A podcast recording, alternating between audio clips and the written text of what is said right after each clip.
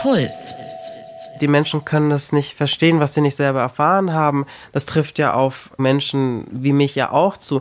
Ich hatte keinen Menschen wie mich in meinem Umfeld, was heißt, ich musste es für mich selber rausfiltern, was mit mir los ist und konnte nicht sagen so, ah ja, verstehe, sowas kann sein, sowas kann passieren, vielleicht trifft das ja auch auf mich zu.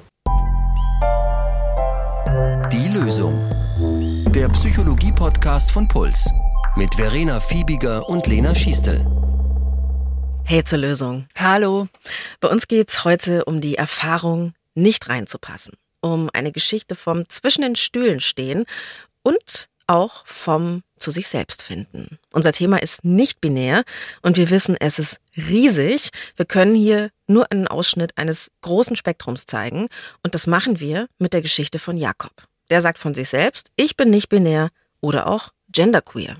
Und für alle Fälle binär und nicht binär sind Bezeichnungen für die eigene Geschlechtsidentität. Also für das Geschlecht, das ich mir selbst zuschreibe, also das Geschlecht, nach dem ich mich fühle. Und unter binär versteht man die Unterscheidung zwischen weiblich und männlich. Und nicht binär ist quasi eine Sammelbezeichnung für das Spektrum aller Geschlechtsidentitäten, die eben nicht ausschließlich männlich oder weiblich sind. Dafür wird auch immer häufiger die englische Bezeichnung genderqueer benutzt. Noch können die ein oder anderen von euch mit den Begrifflichkeiten vielleicht wenig anfangen. Das könnte sich mit dieser Folge ändern. Die anderen blicken vielleicht schon voll durch. Euch trotzdem viel Spaß. Jakob und ich haben uns am 1. Januar bei einer gemeinsamen Freundin kennengelernt, beim Neujahrsweißwurstessen. Sowas macht man manchmal in Bayern, äh, Weißwurstessen.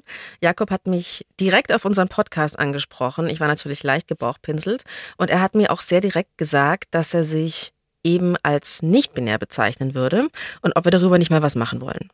Und ich äh, als fidele Cis-Frau fand es gleich eine super Idee, aber ich hatte kurz auch Angst, bei irgendeiner von diesen Begrifflichkeiten eben ahnungslos rüberzukommen.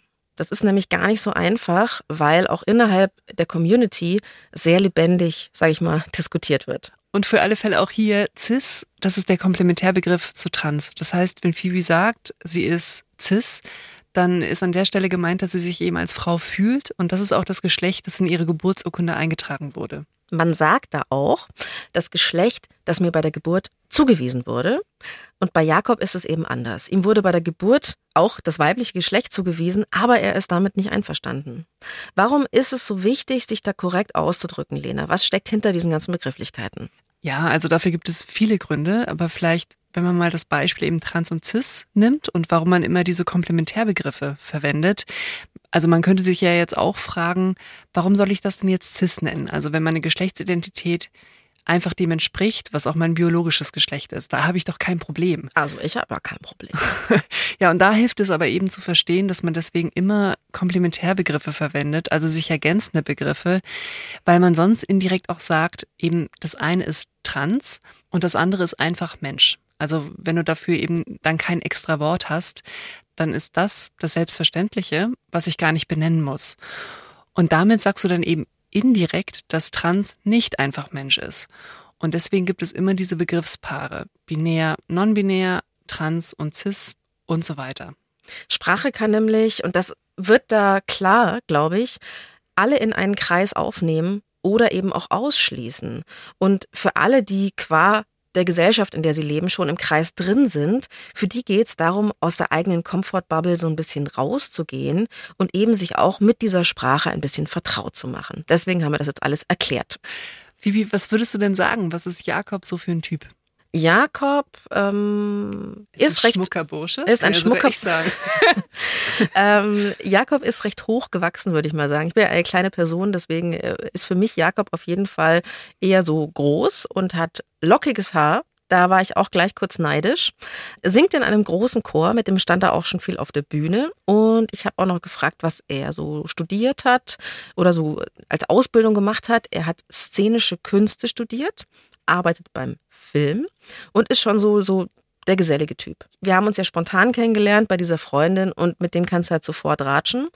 Und er backt sehr gerne und wünscht sich einen richtig dicken Vollbart. Vollbart ist wichtig. Er hat mir auch von seiner Teenagerzeit erzählt und dass er da schon so das Gefühl hatte, irgendwie nicht richtig reinzupassen. Also wie schon erwähnt, er hat da als Mädchen und als Frau gelebt, weil ihm ja bei der Geburt das weibliche Geschlecht zugewiesen worden ist. Und in dieser Zeit hat Jakob festgestellt, dass er auf Frauen steht. Also das war so ein bisschen der erste Erkenntnisprozess. Und er hat dann auch gemeint, im Grunde genommen hat er sich eigentlich am wohlsten gefühlt beim Sport, beim Handball. Da war er Torwart und hat irgendwie gemeint, so, da war das wurscht, wer du warst. Hauptsache, du hast irgendwie den Ball gehalten. Und ähm, gerade ist er solo.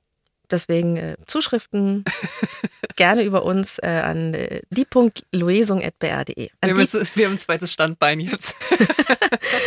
und was ihn aber die ganze Zeit beschäftigt hat, war immer so, wer bin ich eigentlich? Was fühlt sich für mich richtig an und warum fühlt es sich nicht gut an? Ne, du bist gefangen in irgendetwas, was dir nicht gefällt. Du hast irgendwie ein Hulk-Kostüm an, wo der Reißverschluss nicht aufgeht. Und dass man merkt, dass man das erstmal so nicht ändern kann. Also da kannst du ja noch so viel Sport treiben oder das oder jenes. So, du wirst schwer quasi den Körper des anderen Geschlechts irgendwie ohne Hormone kriegen, wenn es denn dein Ziel ist, so auszusehen. Ne? Muss ja nicht. Das ist halt so, so eine Wand, gegen die man vielleicht innerlich läuft. Was ist es für eine Wand, gegen die Jakob innerlich läuft, Lena? Ja, diese Wand, das ist eben das, wie es Jakob beschrieben hat, dass es sich eben voneinander getrennt anfühlt, das biologische Geschlecht und die Geschlechtsidentität und dass es eben noch nicht übereinstimmt. Und das hat auch wiederum erstmal nichts, ist vielleicht auch wichtig nochmal zu sagen, mit der sexuellen Orientierung zu tun. Also ob ich jetzt eher auf Frauen oder auf Männer stehe. Bei Jakob ganz persönlich hat diese Erkenntnis ganz stark mit dem eigenen Körper zu tun. Also dass er mit seinem Körper nicht zufrieden ist und sich nicht binär fühlt, darauf ist er mit einer Art Gedankenexperiment gekommen. Wenn ich jetzt auf der Straße, keine Ahnung, 20 Menschen habe, so, und du hast irgendwie lauter tolle Frauen, also die tollsten Frauen, die du dir vorstellen kannst, ne?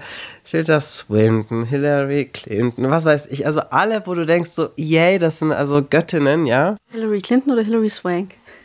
Ach, beide, ne? Wir haben ja 20, ne? Eigentlich 19 noch. Und du hast aber einen dicken, kahlköpfigen Typen oder so, dann würde ich halt einfach gerne der dicke, kahlköpfige Typ sein. So, ich würde nicht Tilda Swinton sein wollen. Das war dann für mich so, okay, also es geht einfach optisch für mich einfach in diese Richtung. Und seitdem ich den Weg eingeschlagen bin und seitdem sich auch mein Körper verändert, passt es auch besser. Also es war die richtige Entscheidung, weil ich mich einfach mit mir selber runder fühle. Ja, das macht es echt schön deutlich.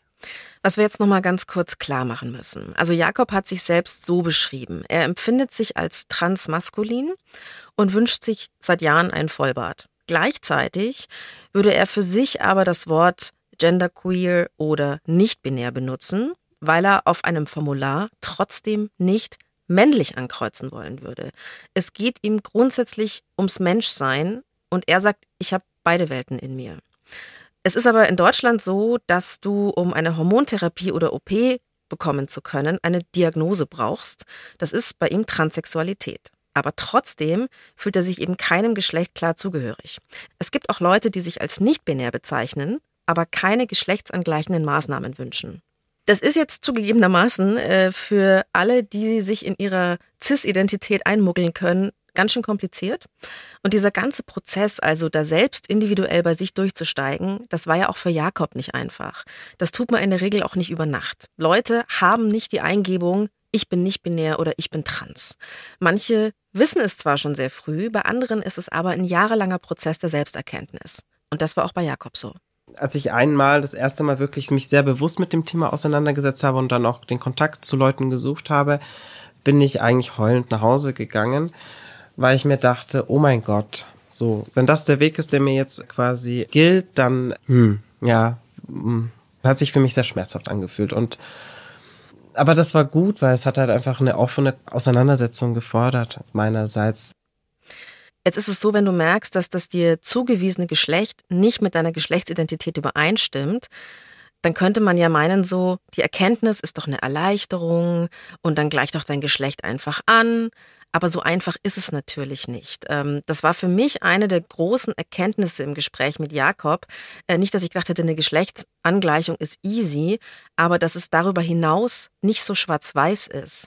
Und das ist was, was ich beobachtet habe, Lena, was in den Medien gerade irgendwie krass vermittelt wird dass es so sehr stark sich auf geschlechtsangleichende OPs fokussiert. ehrlich gesagt, ich habe auch mal eine Sendung moderiert, wo es genau darum ging und fand das alles hochinteressant und das ist ja auch wichtig und aufklärend. Aber mir hat es auch immer das Gefühl vermittelt, es geht letztendlich darum, die eine OP, die dann alles vollendet und dann bist du halt der Mensch, der du sein möchtest. Und so einfach ist es eben nicht. Es gibt irgendwie eine gewisse Palette an Sachen, die du machen kannst. So, entweder du machst sie oder du machst sie nicht. So, und das ist ja letztlich, ist es your own feeling. So, was brauchst du, um glücklich zu sein oder auch nicht? Und da muss ich persönlich sagen, mir hilft es jetzt auch nicht, wenn ich jetzt von irgendeinem höre, er hat jetzt das, das, das und das gemacht, das mag sich für ihn richtig anfühlen und er ist diesen Weg gegangen, muss nicht zwingend für mich das auch bedeuten. Was mir wichtig ist, ist, dass es wahnsinnig individuell ist. So jeder Mensch ist anders, jeder Mensch hat ein anderes Verhältnis zu seinem Körper. Was heißt, das Schwierigste an der Sache ist ja letztlich, dich von diesen Klischees zu befreien. Und da geht es jetzt zum einen, glaube ich, um Klischees, die wir alle kennen. Also, was ist typisch weiblich, was ist typisch männlich? Also, das ist, glaube ich, was, was die CIS-Leute gut kennen. Dieses rosa Ding, dieses Himmelblau Ding, was sind die Hobbys von Männern und mhm. Frauen? Das sind die einen großen Klischees. Aber was ähm, für Menschen wie Jakob auch ein Punkt ist, bin ich eigentlich in meinem Körper gut, wenn ich einen Bart habe und einen Penis? Oder ist auch ein Bart und eine Vulva okay? Und dass dieses sich das erlauben können, darüber nachzudenken, vielleicht der Weg ist, wo am meisten Freiheit drin steckt. Das kann eben mit Veränderungen des Körpers sein oder ganz ohne Veränderungen. Und das Nicht-Binäre spiegelt sich dann im Äußeren oder auch nicht. Also du musst nichts äußerlich verändern, um dich so fühlen zu dürfen. Das fand ich total die Erkenntnis. Für Jakob war erstmal wichtig, einen Namen anzunehmen, der seiner Geschlechtsidentität entspricht. Jakob eben.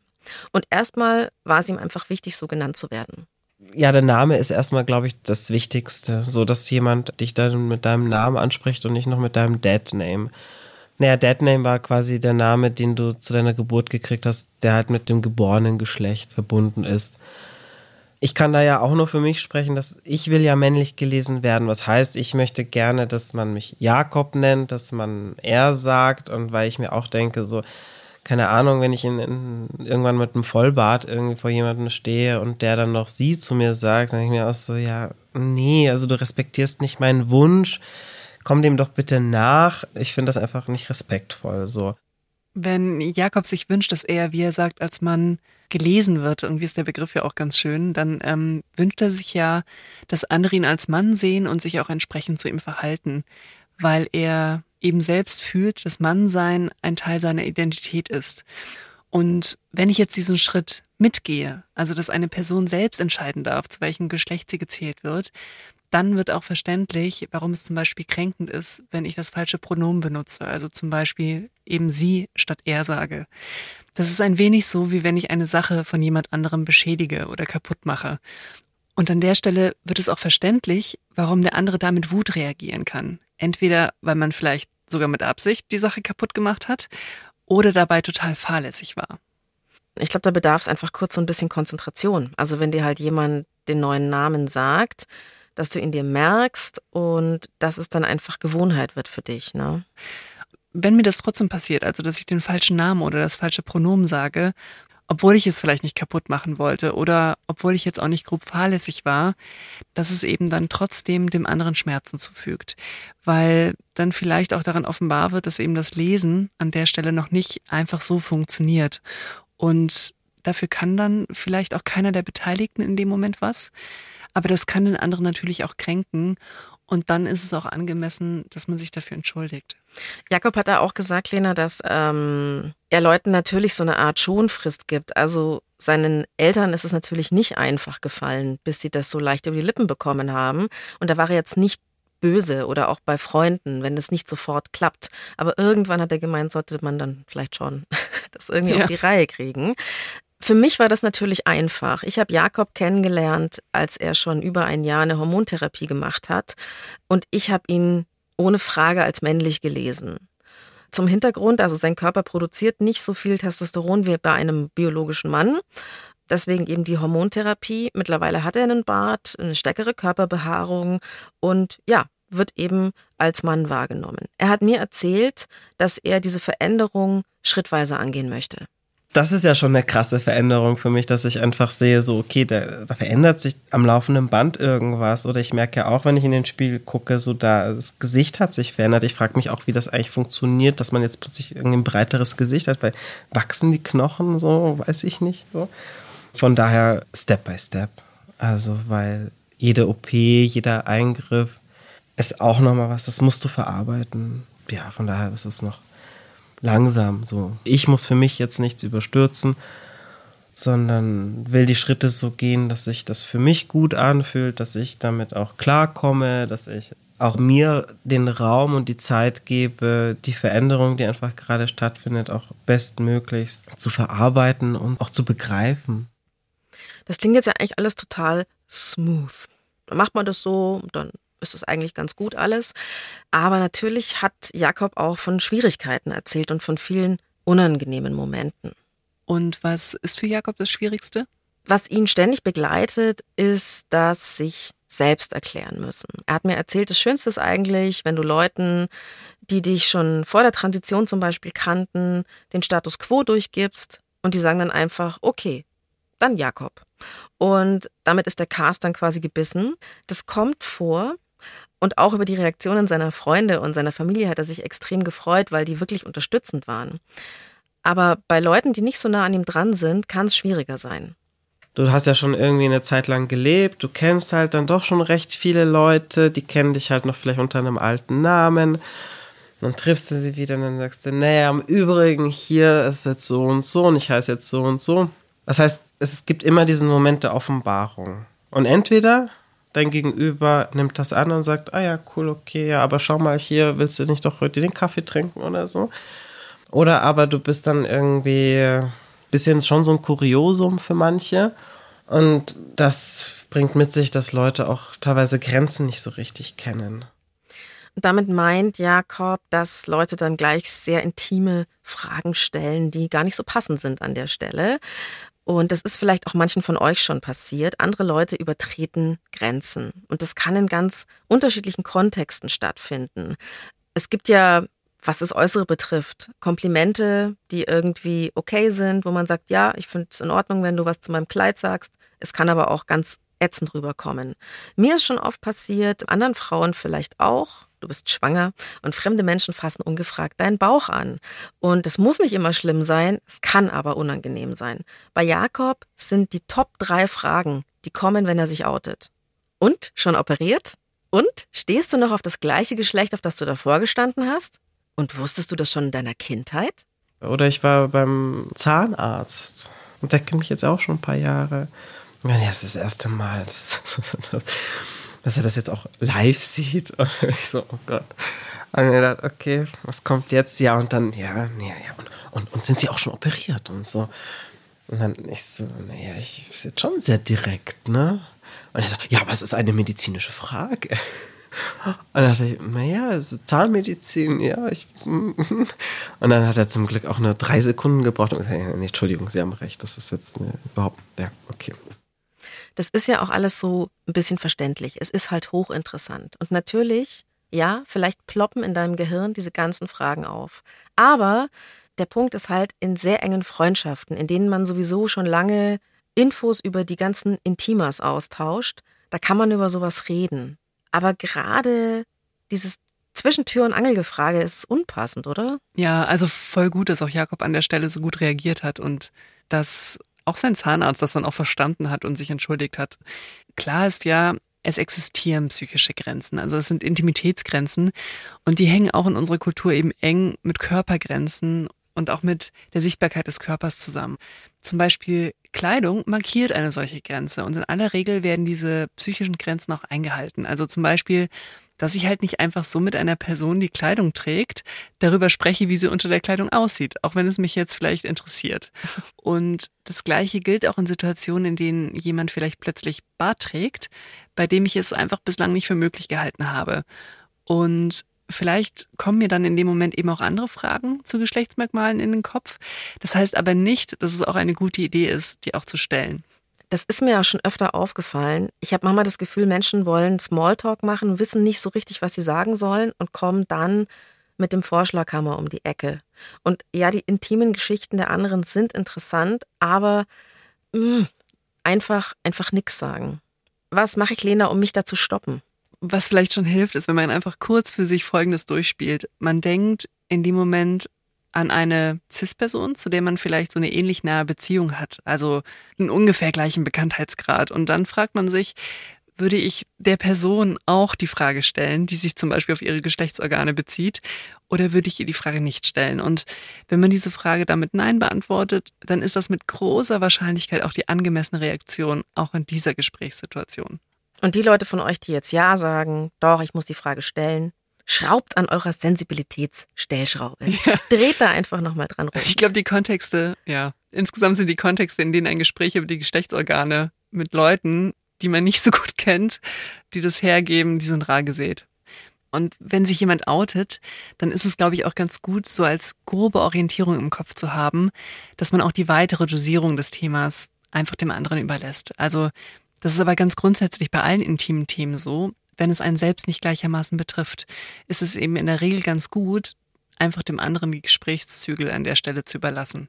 Und Jakob meinte auch, so schmerzhaft das Ganze auch irgendwie ist, dieser Weg, Genauso spannend ist es aber auch, dass er jetzt beide Welten kennt oder sich quasi in die eine noch mehr hineinbegibt. Und das ist auch der Grund, warum er sagt, ich kann mich nicht festlegen in einer Kategorie, ich empfinde mich als nicht binär, weil ich bis zu einem gewissen Grad in beiden Welten zu Hause bin. Auch alle meine Erfahrungen von früher, das, was mich geformt hat, das ist ja nicht einfach weg.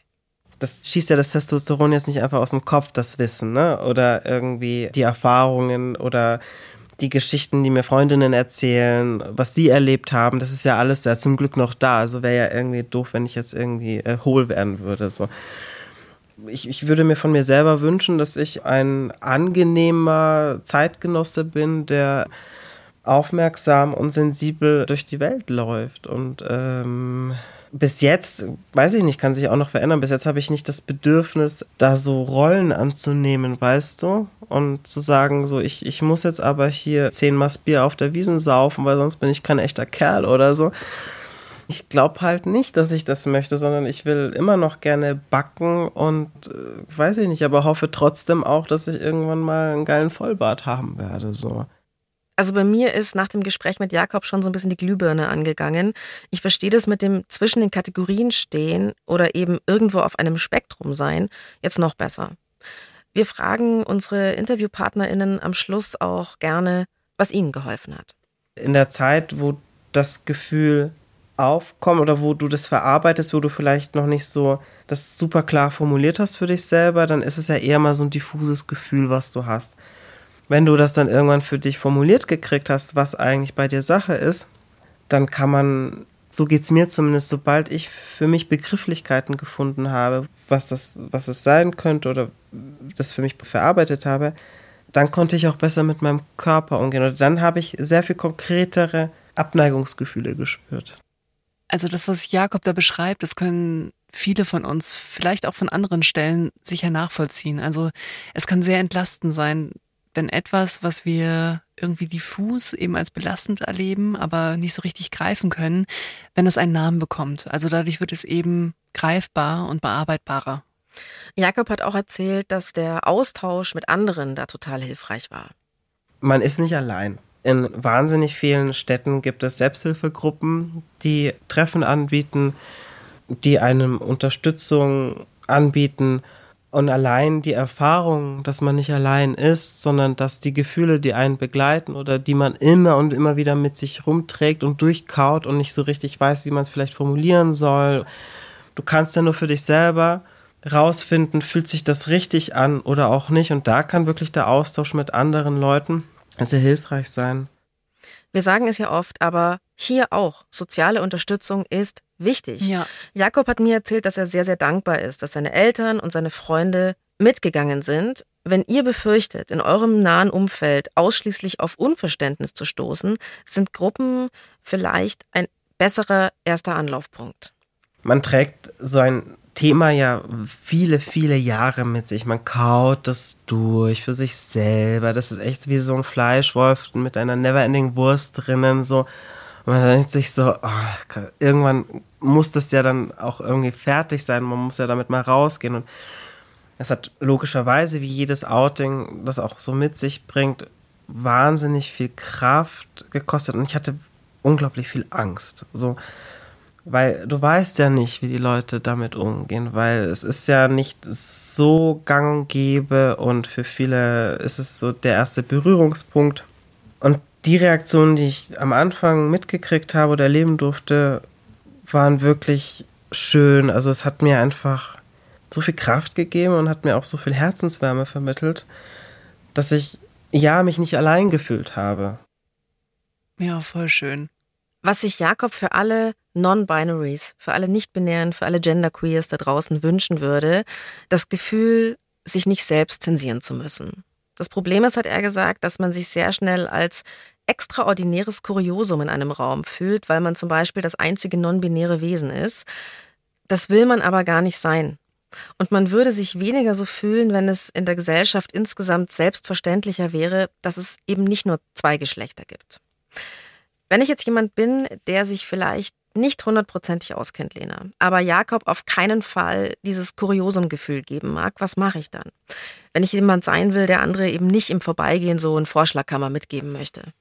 Also, was sich allgemein auch total lohnt, ist, sich zu fragen, und das ist vielleicht auch so der erste Schritt, in welchen Aspekten meiner Identität und so wie ich von anderen wahrgenommen werde, und das kann jetzt Geschlecht sein, das können aber auch andere Aspekte sein, entspreche ich der Norm in meiner Gesellschaft oder vielleicht auch noch ein wenig konkreter der Norm in meinem sozialen Umfeld. Das Interessante daran ist nämlich, dass wir an den Stellen, an denen wir der Norm entsprechen, in unserem Alltagsleben gar nicht auf diese Norm aufmerksam werden und dann nicht auf dem Schirm haben, dass diese Norm und diese Kategorien auch etwas sein können, was für andere Menschen schwierig ist und wo sich andere Menschen sogar ausgeschlossen fühlen können.